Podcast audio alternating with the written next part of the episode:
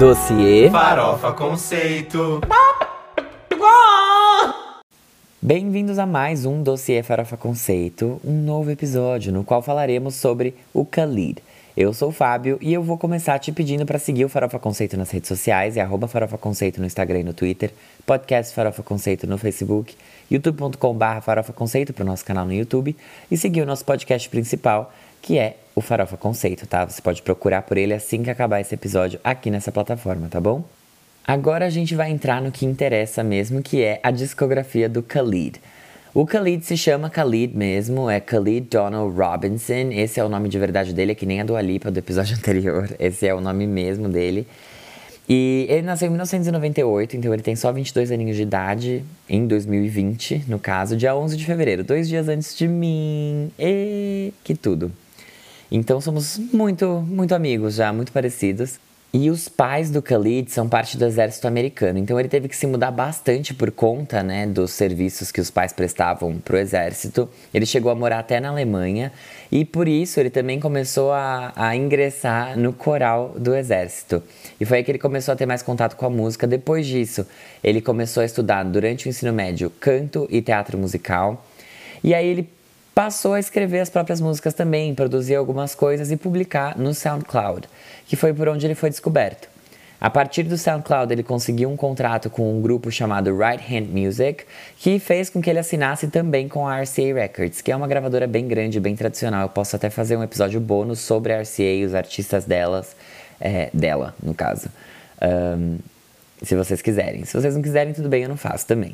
O primeiro single dele foi Location, que foi lançado em 2017, em janeiro, e que foi muito bem. Ele teve um crescimento muito orgânico e uma receptividade do público, especialmente dos jovens, muito grande.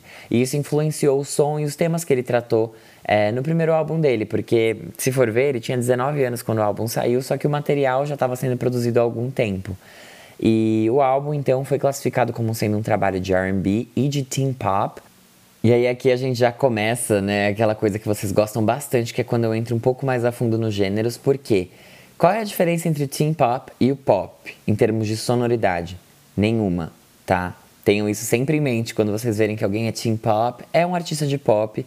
A grande questão do teen pop é que ele é uma coisa, ele é como se fosse um contexto. Então, o gênero, sim, é pop, é dance pop, são baladas. Então, são músicas pop que são direcionadas para um público específico, que é o público adolescente. Por isso que o teen pop existe. E aí ele tem algumas algumas características que são muito intrínsecas desse gênero, né? Quando você vê algum artista de teen pop, ele costuma ter isso. Que no caso é o uso de autotune nas músicas, só que isso é algo bem padrão da indústria hoje em dia. Mas tem muito autotune nas músicas, tem danças que são coreografadas, tem uma ênfase no visual, então eles costumam usar bastante do corpo, usar bastante do estilo deles, cabelo, roupas, para também trazer atenção para o trabalho que eles fazem, para as músicas. E são músicas que também costumam ser focadas em questões adolescentes, como relacionamentos, como você se descobrir, como amizades, enfim, crescer de modo geral, tudo isso é tratado no teen pop. E eles costumam ter uma imagem que é bem limpa, assim. Eles não falam sobre sexo, eles não falam sobre drogas, eles não falam sobre nada disso. É algo que é bem... Alguém que tá crescendo ainda e que tá ali só esperando ser notado, que eles chamam muito de girl next door ou boy next door. E esse termo também...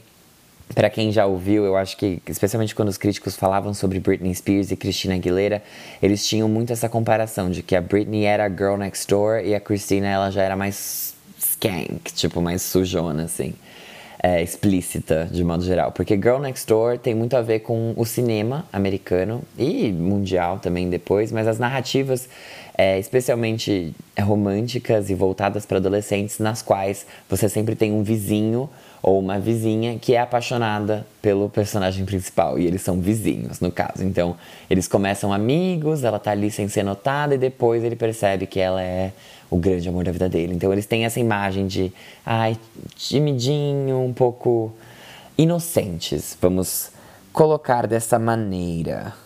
Então, como eu falei pra vocês, esse álbum aqui, ele é classificado como R&B por conta da sonoridade principal dele e dos elementos que ele traz em algumas músicas, e de teen pop. E especialmente pelo fato dele ter, nas letras, muitos temas que são pertinentes à juventude ali dos Estados Unidos. Então, tem a primeira faixa que abre o álbum, é American Teen. A segunda faixa é Young, Dumb and Broke, que também fala muito sobre isso, sobre você ser um adolescente. Tem 18, que é a faixa 7 do álbum. Então, você encontra ali muito disso, de como é ser um adolescente nos Estados Unidos, como é crescer nos Estados Unidos, quais são as questões que essas pessoas vivem. Por isso que ele é considerado como sendo um trabalho também de teen pop.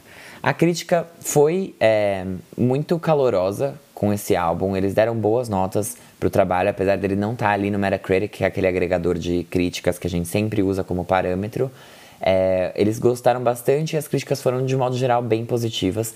E ele estreou em número 9 na Billboard 200, que é a parada oficial de álbuns dos Estados Unidos, vendendo mais de 37 mil cópias equivalentes. Então, 12 mil álbuns foram vendidos de fato, e o resto foram os streams, foram as vendas de faixa. E ele chegou depois em um novo pico, tá? Só pra vocês entenderem, o álbum foi lançado no dia 3 de março de 2017, depois que Location já estava bombando. Estreou em número 9 e em agosto de 2017 ele subiu para a posição de número 4. E hoje ele já tem combinadas, né, mais de 2 milhões de cópias vendidas nos Estados Unidos. Então, o álbum foi um grande sucesso para o Khalid, que não parou por aí e em 2018 voltou com um novo EP chamado Sun City. Esse EP aqui chegou pra gente como sendo o anúncio de uma nova era. Ele é como se fosse um esquenta, entre aspas, pro álbum Free Spirit, que foi lançado em 2019, mas a gente já vai chegar nesse álbum. Esse trabalho aqui veio como essa transição, porque o Khalid, como vocês sabem, ele lançou o American Teen quando ele tinha 19 anos, as músicas não refletiam exatamente o momento que ele estava ali aos 19, falavam muito sobre essa celebração da adolescência, de como é ser um jovem nos Estados Unidos e quais são as dificuldades, as dores e as doçuras de ser um adolescente nos Estados Unidos. Isso era o que o álbum dele, o American Teen, falava. E aqui ele trouxe alguns pontos de vista um pouco diferentes, ele escreve sob uma perspectiva diferente também, e ele tem faixas que trazem outras referências que os trabalhos anteriores dele não tinham. Aqui a gente encontra alguns interlúdios, a gente encontra algumas faixas que são só instrumentais, que elas têm um instrumental mais carregado, e outras que são mais acústicas pra gente ouvir mais, e que a voz dele faz toda a diferença ali naquela produção. Das 7 faixas do EP, só 2 ele escreveu acompanhado de outros compositores, inclusive uma delas tem ainda o feat da pessoa que escreveu com ele, que é uma artista chamada Empress Of. Quem sabe um dia a gente não faça um quem é essa POC dela. E essa é uma das músicas mais interessantes do EP, especialmente por conta das referências latinas, né, influências de gêneros latinos que ele trouxe na produção e na sonoridade dessa canção. Então vale bastante a pena escutar para ver a evolução e justamente o contraste entre o Sun City e o American Teen e como isso discorreu na discografia dele, né? No próximo álbum, que foi o Free Spirit, que chegou pra gente no dia 5 de abril de 2019 e trouxe um Khalid que é mais maduro e que reflete mais sobre as ações que ele tem e sobre a vida dele, porque quando ele escreveu o American Teen junto com vários outros compositores, ele trabalhou num projeto que era não pretencioso, mas ele era adolescente, então ele tinha lá aquela cabeça de que acha que sabe tudo e na verdade não sabe nada. Então ele percebeu isso com o segundo álbum e nesse processo, e conforme a vida dele foi passando, ele foi envelhecendo, e ele decidiu fazer as músicas pensando nisso também. Então, em algumas faixas ele fala sobre fama, ele fala sobre amizades, ele fala sobre amor, só que ele fala disso de um jeito muito mais maduro e com letras que são muito mais elaboradas do que o que ele trouxe no primeiro EP. Só que teve aí um lado, uma barra que ele não conseguiu segurar, que foi a barra do som, tá?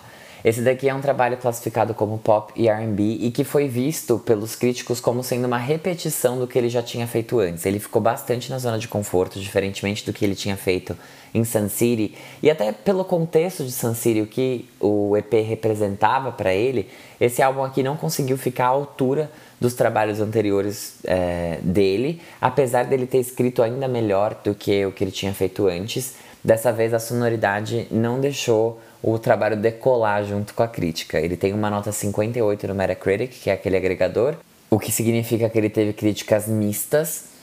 E isso não impediu que o álbum fosse bem comercialmente não, tá? Porque ele teve 2 top 10, se você considerar Better também parte desse álbum, e Talk, que ficou em 3º lugar nos Estados Unidos. Então, foi um álbum que produziu seus hits e que estreou em 1º lugar na parada americana. Ele vendeu 85 mil cópias na primeira semana, mas com os streams ele estreou com 202 mil unidades. Então essa é a maior vendagem do Khalid até agora, esse é o último projeto que ele lançou até agora de fato. Ele já lançou alguns singles que devem fazer parte de um novo EP, que provavelmente vai sair esse ano, mas não tem data, não tem nome, não tem nada ainda. São eles Up All Night, que saiu no final do ano passado, em 2019, e Eleven, que foi lançada solo e depois num remix com a Summer Walker, que é uma cantora também lá dos Estados Unidos. Então assim, nenhum dos singles ainda engatou nas paradas dos Estados Unidos, nem de R&B e nem na Billboard Hot 100. E isso é um pouco preocupante, porque como ele é um artista, entre aspas, que o nicho é muito forte, porque o R&B lá, quando você vai bem nas paradas de R&B, geralmente você consegue ter boas vendagens, você não precisa hitar na parada principal. Isso faz com que ele não esteja tendo tanta aprovação assim com esses novos lançamentos. Mas isso não quer dizer nada também, ele pode lançar o EP e pode ser super bem sucedido, e ele pode engatar depois com algum outro single ou alguma outra música que ele lançar em seguida. Por enquanto é isso que a gente tem do Khalid, eu espero que vocês tenham gostado. Depois eu quero que vocês comentem comigo se vocês gostam do Free Spirit ou não, se vocês escutarem, porque eu lembro que no Farofa Conceito foi um álbum que a gente discutiu bastante e que eu não tinha gostado a primeira vez que eu escutei. E eu trouxe muito disso, dele ter feito mais do mesmo e tudo mais. E os meninos, por outro lado, acharam um álbum muito bom. Então, eu vou linkar o episódio na descrição pra vocês conseguirem clicar e escutar. Mas basicamente é isso que eu tinha pra falar pra vocês neste episódio aqui. Nós nos vemos na segunda-feira. Obrigado!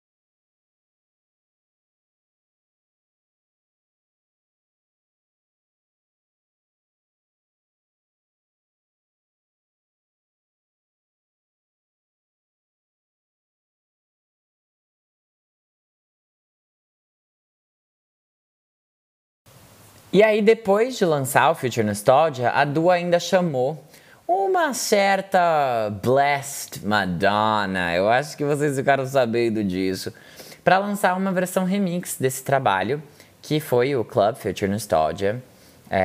Foi inteiro um álbum de remix, como se fosse um set de DJ mesmo, é um álbum de house, pop e soul.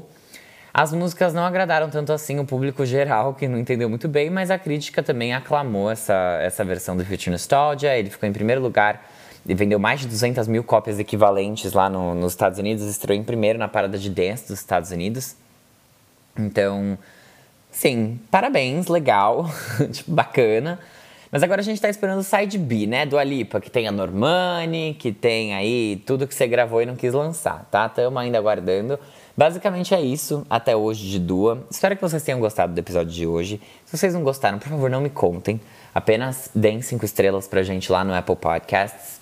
Porque se você não gostou, ajuda mesmo assim, sabe? Tipo, chama a gente na DM, fala, ó, eu gostaria que vocês fizessem isso aqui. Enfim. Obrigado pela atenção de vocês. Vejo vocês na próxima segunda-feira. Então já segue aqui o dossiê se você não segue ainda, tá bom? Pra não perder. E é isso. Obrigado mesmo por terem escutado. E até mais.